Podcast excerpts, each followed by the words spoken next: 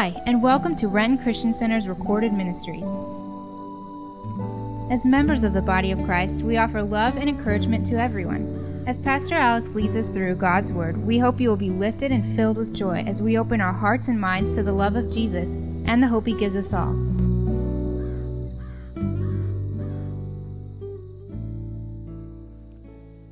Well, in about 5 days, we will be inaugurating the 45th President of the United States of America. And whether you enjoy this person or completely unenjoy this person, one thing is true. He definitely has a lot of impact, positive or negative. He's definitely one person that has the power to influence a lot of people, for good or for evil. The point is, he's got the power of influence because of celebrity. He's well known. And now he's got political authority. So he's got two major platforms to influence not just our country, but the world.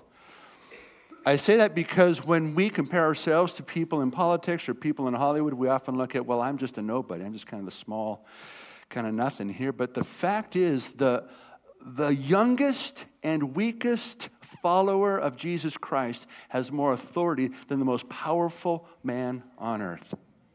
The youngest, the weakest, the most inexperienced, the least Bible knowledgeable Christian has more authority and potentially more influence than any celebrity in Hollywood. Do you believe that? It's a fact. It's a fact. And I believe 2017 is going to be the year of the Christian. That's what I believe. I believe the church is going to begin to bubble up, maybe not rise quickly or forcefully, but there's going to be a bubbling up of the influence you and I have in 2017 that surpasses anything we've seen for decades, perhaps maybe 30 or 40 years. I think the 70s was probably the last time we saw a resurgence of the power of Jesus Christ in the lives of an entire generation. It's called the Jesus People Movement. Many of us were part of that. So I heard the Lord say as I'm praying about the coming year, He says, prepare to lead, prepare to lead, prepare to be in front, prepare to lead.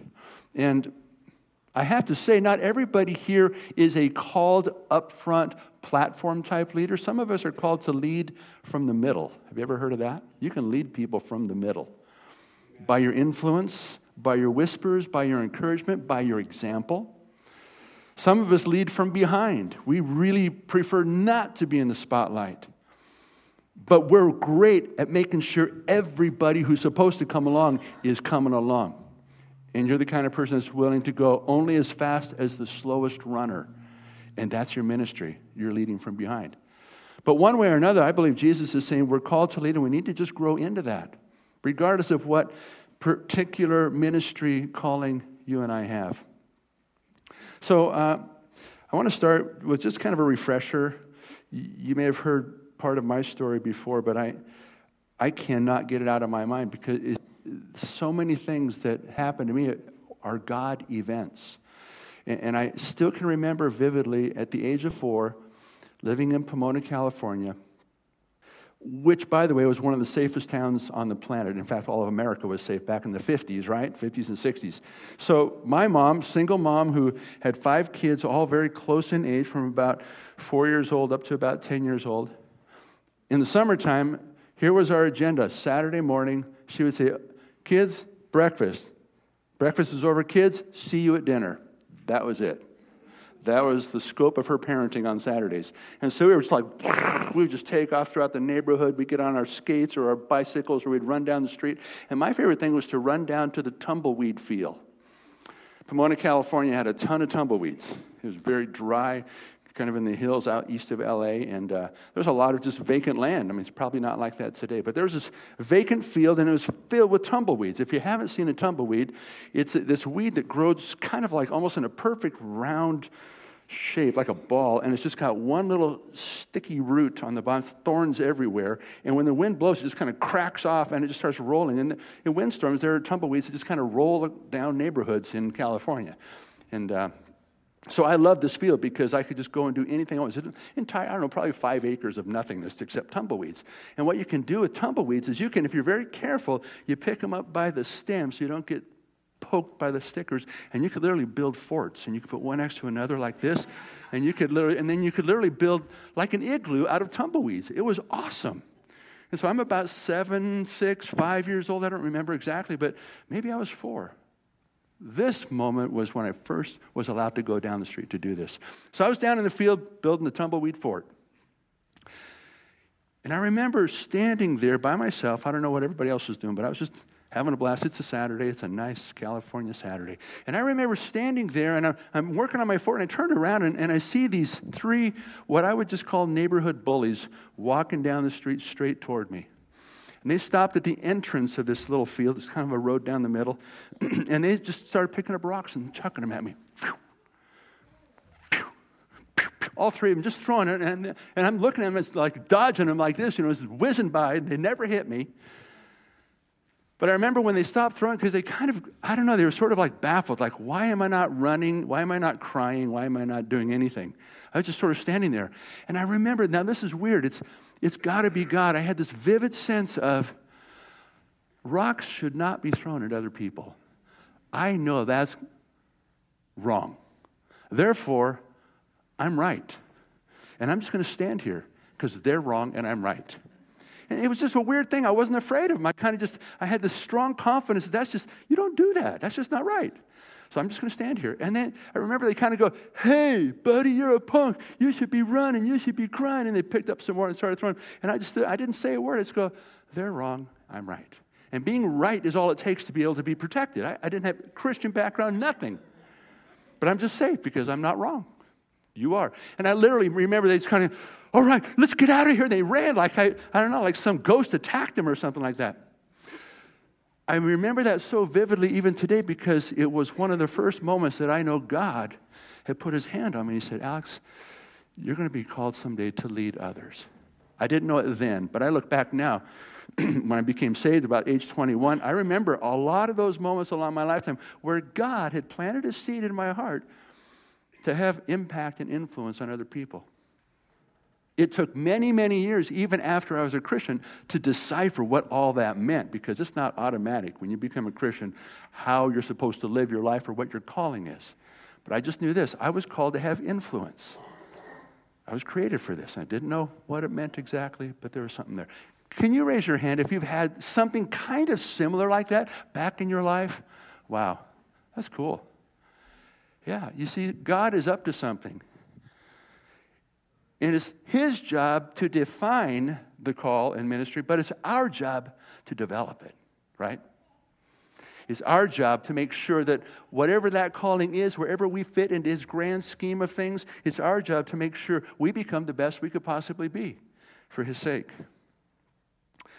Another time came when I was a brand new Christian. I was reading Jeremiah chapter 1, verse 4 through about 10. And it's where God is calling Jeremiah, and he says to Jeremiah, as a young man, just a young lad, we don't know, maybe 10 years old, maybe 16, somewhere just kind of young, really before he began his ministry. And he said, before you were formed in the womb, Jeremiah, God says, I knew you, and I've called you to be a prophet to the nations. And Jeremiah's response was, I can hardly even talk, and I'm way too young. And God says, don't worry, I'll put the words in your mouth. I remember reading that as a 21, 22-year-old brand new Christian. I'm going, wow. It's just like God said, because I fulfilled both of those qualifications. I was young and I didn't know how to talk.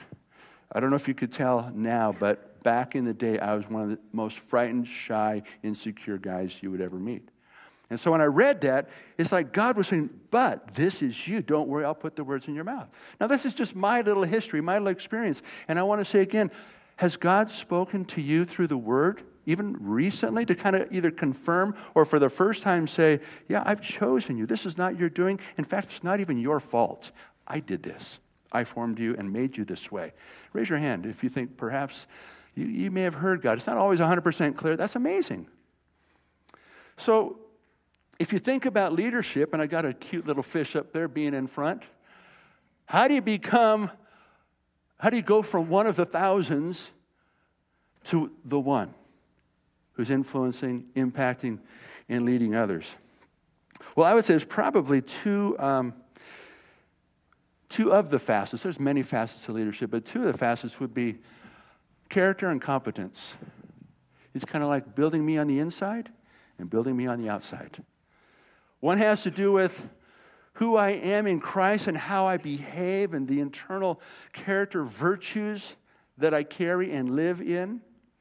The other one has to do with skill, the skills of leadership. There's a lot of things that help you do well. There are many things that will cause you to fail or decrease our impact. But I would say two of those things will be character and competence. The third one that I think is essential is calling. You really need to spend your lifetime clarifying and defining and redefining what it is you are called to do. What's the spot in God's purposes that you're supposed to occupy? And it might be multiple spots for some of us. But for this purpose, for the next few weeks, I just want to talk about the character and the competence factors. And a lot of people think, you know, I don't really need to be competent or be skilled in my speaking or leading or my example. What I really want to work on is my character, my vertical relationship, because if I'm right with God, He'll take care of everything. Or other people say, you know, some really gifted people. I'm just so natural at leading, standing up, speaking, giving my opinion, singing, teaching, doing drama, doing dance, whatever it is, and I feel really competent about my skill level, so I don't really have to work on my character that much because this baby will carry me. Which would you say is most important, competence or character? Probably character, but would you say they're both important? Yeah, without character, competence is pretty pointless. We know a lot of people living outside of Christ who have a lot of competence but no character, no good.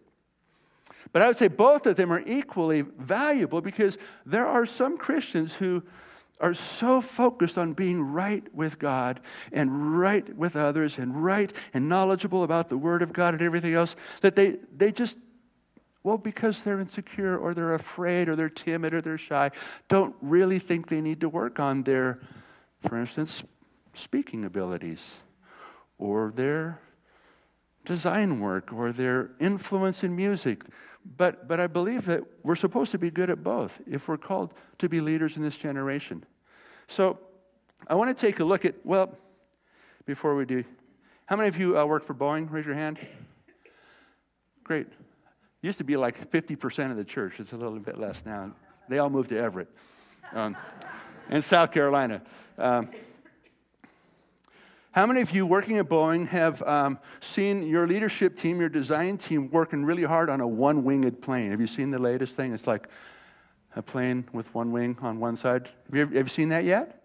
It doesn't exist. What would happen to that plane? It would fly in circles. No matter which wing you chose, it's going to fly in circles. If a bird had, you know, one wing tucked this way and a bird had the other wing tucked out, it's going to fly in circles. It's the same. It's kind of like the gifts of the Spirit would be sort of like the competent stuff, the outward stuff, and the fruit of the Spirit, the internal character qualities. You got to have them both. So let's talk about both. And I want to go to one of my favorite authors. His name is Peter. And he wrote two letters to the Christians that he was pastoring in Jerusalem at the time. And his second one is very powerful. 2 Peter chapter 1, verses 5 through 9. Before we go there, I'm going to ask you a question. If you were to kind of measure your natural tendencies, some of us are naturally more focused on our internal character qualities, our relationship with God, and it's just kind of automatic to us. Others are more naturally, we're just excited about doing the outward stuff, the skill levels and the people and the platform stuff or whatever that is, and that's kind of natural. And it takes more discipline to kind of get into this stuff over here. If you knew yourself as well as you can, where would you put yourself on that spectrum? It's just so that don't tell anybody else, just so you can have a starting point, because that way it'll help you hear the Lord when He says, yeah, you're a natural over here, baby, but to really, really be effective, you got to work on some of this internal stuff here. Or, gosh, you are really serious about our walk together, but you got to step out. A little bit more courage would really increase your influence. Where would you mark yourself? Just kind of pick a spot, do it in your head, do it on paper, because that'll help you know, all right, what do I need to work on next? All right, let's take a look. Which of these should come first, character or competence? Well, that's kind of like saying, what's just more important, being a follower or being a leader? What would you say? Vote? Being a follower or being a leader? Which is more important for you as an individual, for me? Follower first. Yeah, if you don't know how to follow, you really will never know how to lead well. So it's really important that we recognize, okay, I do have to grow perhaps in my out front skills, but I can't ever become as effective as I need to be without being a follower of Christ first. There we go. Now we're at 2 Peter. All right, here's what Peter says. For this very reason, and he's referring back to something, and we'll get there in a second, make every effort to add to your faith goodness, and to goodness, knowledge, and to knowledge, self-control, and to self-control, perseverance, and to perseverance, godliness, and to godliness, mutual affection, and to mutual affection, love. For if you possess these qualities in increasing measure, they will keep you from being ineffective and unproductive in your knowledge of our Lord Jesus Christ. But whoever does not have them is what? Nearsighted, that's not very complimentary, and blind, forgetting that they have been cleansed from their past sins. So, if you were to just kind of stop and look at that, Peter just listed 8 things that will help you get to a certain outcome. And I was just wondering, can you tell me what the outcome will be if we focus on those 8 things? What does he say here? Effective and productive. Yeah. Who doesn't want that? I don't want to go to my grave and have everybody stand around and go, can you think of anything to say? No, how about you? I don't know. There wasn't much there, you know, just a nice guy. No, I want them to say, wow, his life mattered. It was effective. He was productive. That's what Peter is promising. He's connecting these two. If you work on these 8 internal character qualities, he says, I guarantee you, you will have influence. You will become that monster of a Christian that has impact and influence wherever you go around in every life that you touch. So let's take a look at a couple of things about this character. First of all, recognize Christian character is not a destination, it's a lifestyle. There are some Christian teachings out there that make it sound like to be a mature Christian is sort of like a plateau that you reach. And you kind of get there and now you're just like mature. And everybody looks at you and goes, whoa, they're mature, man. They're just, how do I never be like that? Like you arrive at this position or something. That's not what Christian character or maturity is all about. Instead, it's a lifestyle. It's the person who's developed the habits of responding Christ-like in every situation. It doesn't mean they never sin. It means that when they sin, they've developed a habit of going, my bad, Jesus, I'm so sorry, forgive me of my sin. They have that habit of when they offend or hurt a friend, they go to them and take the initiative to humble themselves and apologize. That's Christian character. That's maturity. It's that you have built in these habits where you choose to do the right thing, not that you've arrived at some particularly holy place. You're still in process like everybody else, but you've developed the habits to respond correctly when things go wrong. I think that's very encouraging for me because I used to think I had to arrive and I would look at all these amazing professional Christians. Oh, you're so, oh, I'll never be like that. It's just not how it is. So develop these 8 character qualities, Peter says, and you will be effective and fruitful. So let's do 2 of them today. We're not going to do all 8. We'll start out with the 2. We got that right. The qualities of godly character. Let's start with the first one. He refers to, he says, add to your faith goodness, as if faith has already been talked about. And guess what? He did. So this is where you go back to the very first few verses in 2 Peter, and he says, this is the first quality you want to walk in. You got to have this working on the inside. It's called faith. And so if you go backwards, he describes what exactly we're supposed to have faith in. And he says, it's this, his divine power, God's divine power, has given us everything we need for a godly life through our knowledge of him who called us by his own glory and goodness, okay? So it's faith that God, by his power, when you say yes to Jesus, you're instantly given this massive treasure filled with good things, powerful things. In fact, it's everything we need to live a godly life. Everything we need for life and godliness is another translation.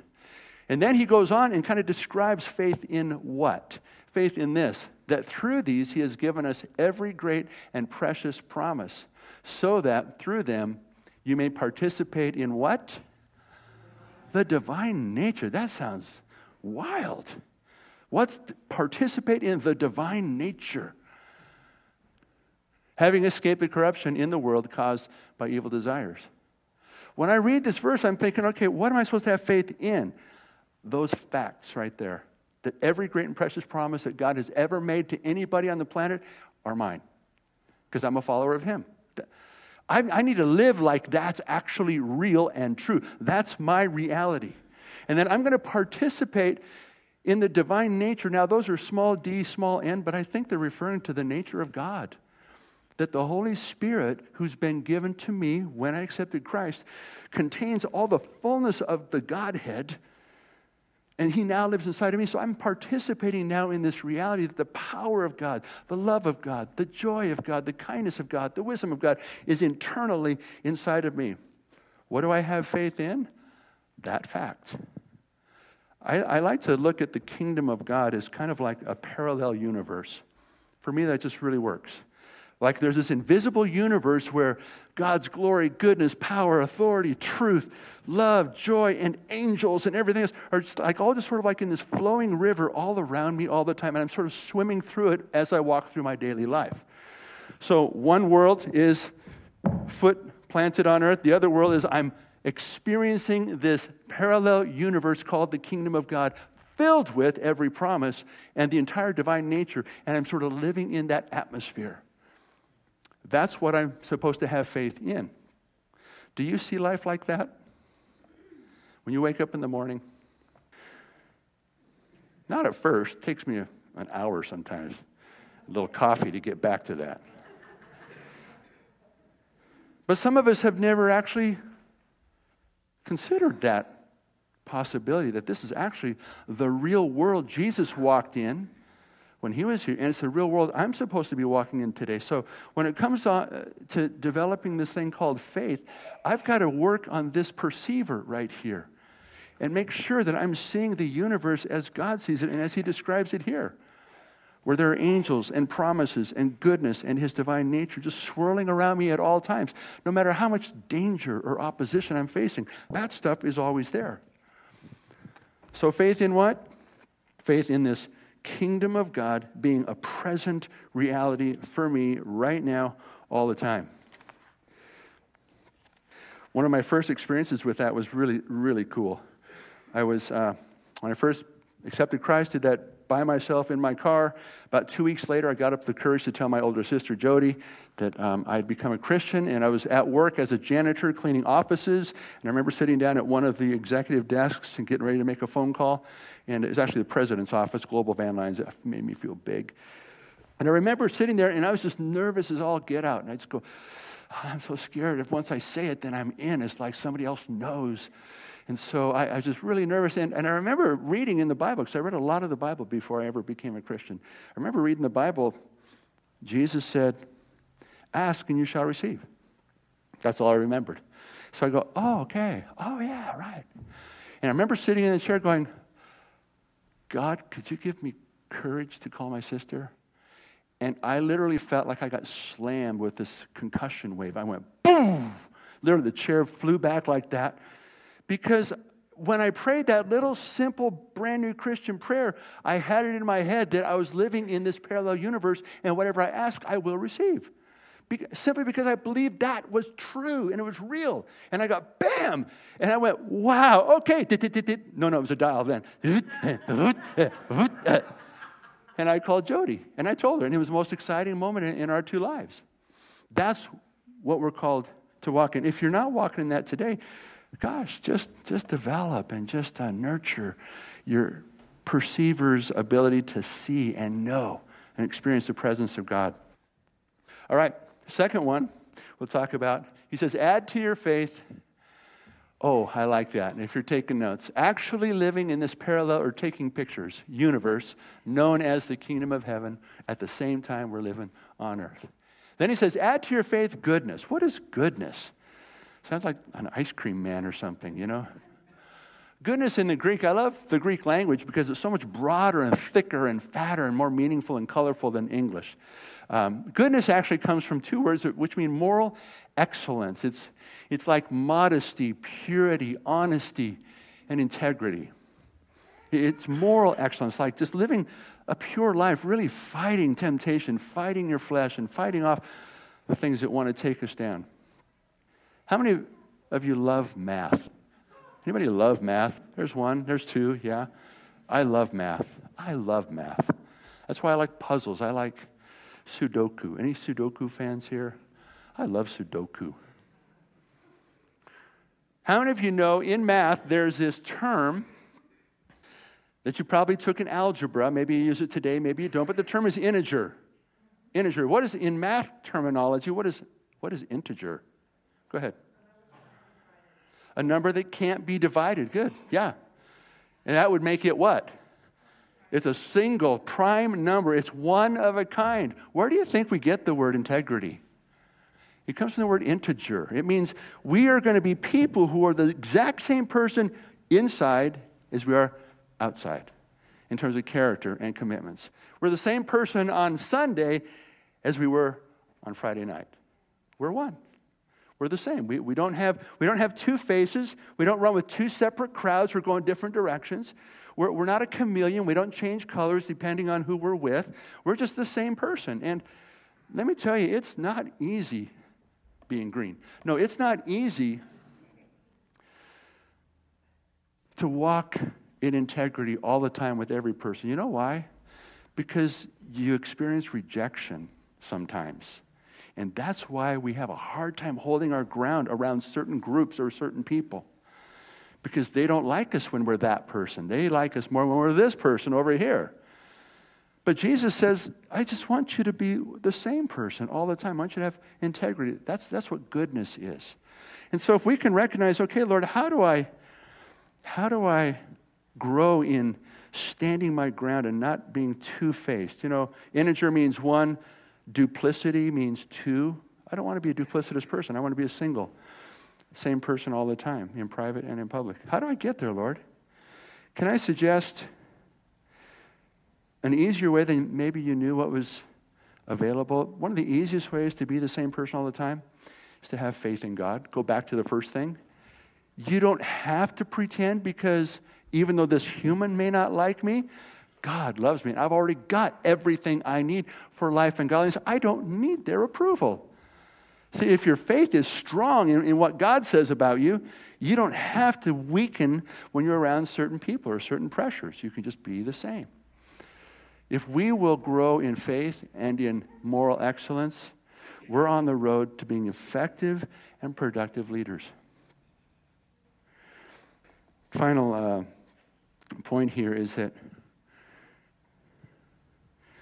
when you and I are living our difficult, challenging, sometimes painful, discouraging lives, the greatest temptation generally is just to withdraw and nurture and comfort ourselves, right?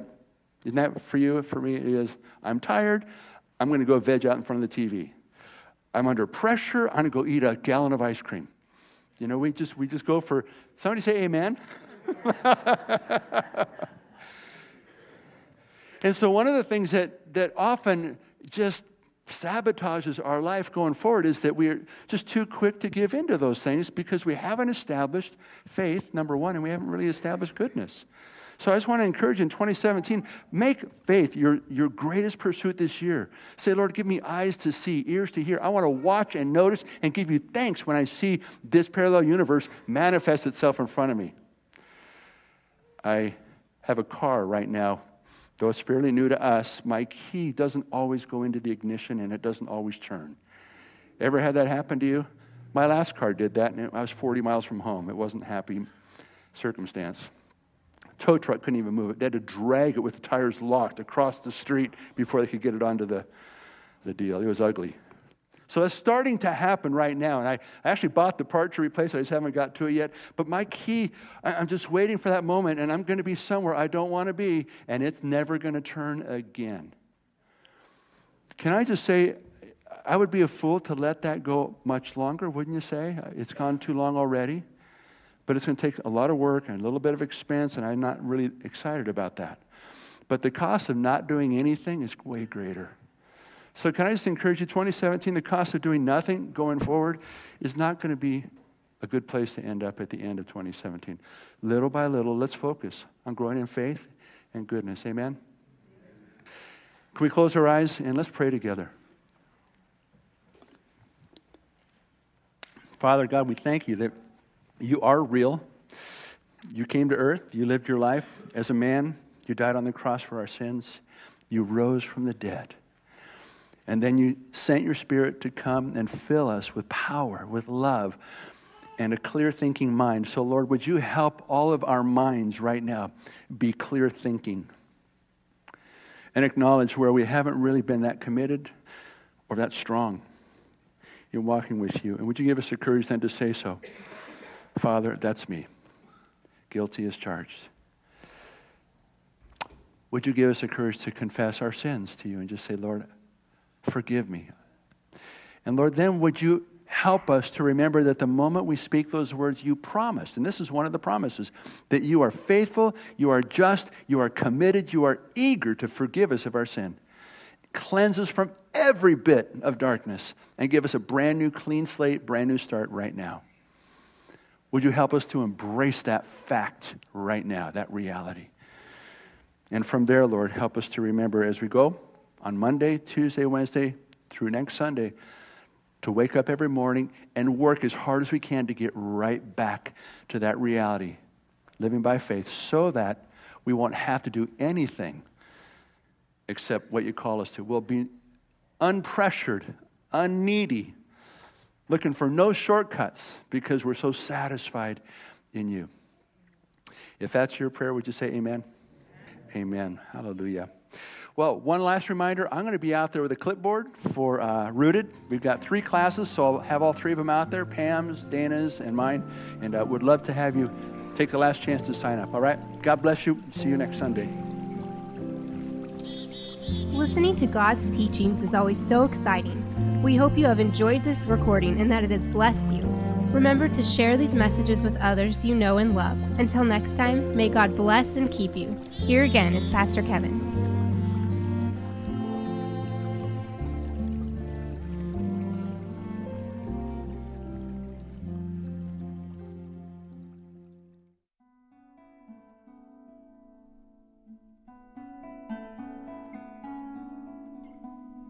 You ever have thoughts about your purpose in life? Have you accepted Christ as your Lord and Savior? Or maybe you walked away and it's time to come home. You know, really our walk with God is about a personal relationship with Him. That's what He wants. I believe that's what we want. I encourage you to take a few moments and allow this message to sink in. Allow His Holy Spirit to speak to your heart. You know, the Bible says that if we draw close to Him, that He will draw close to us. So do that today. God bless.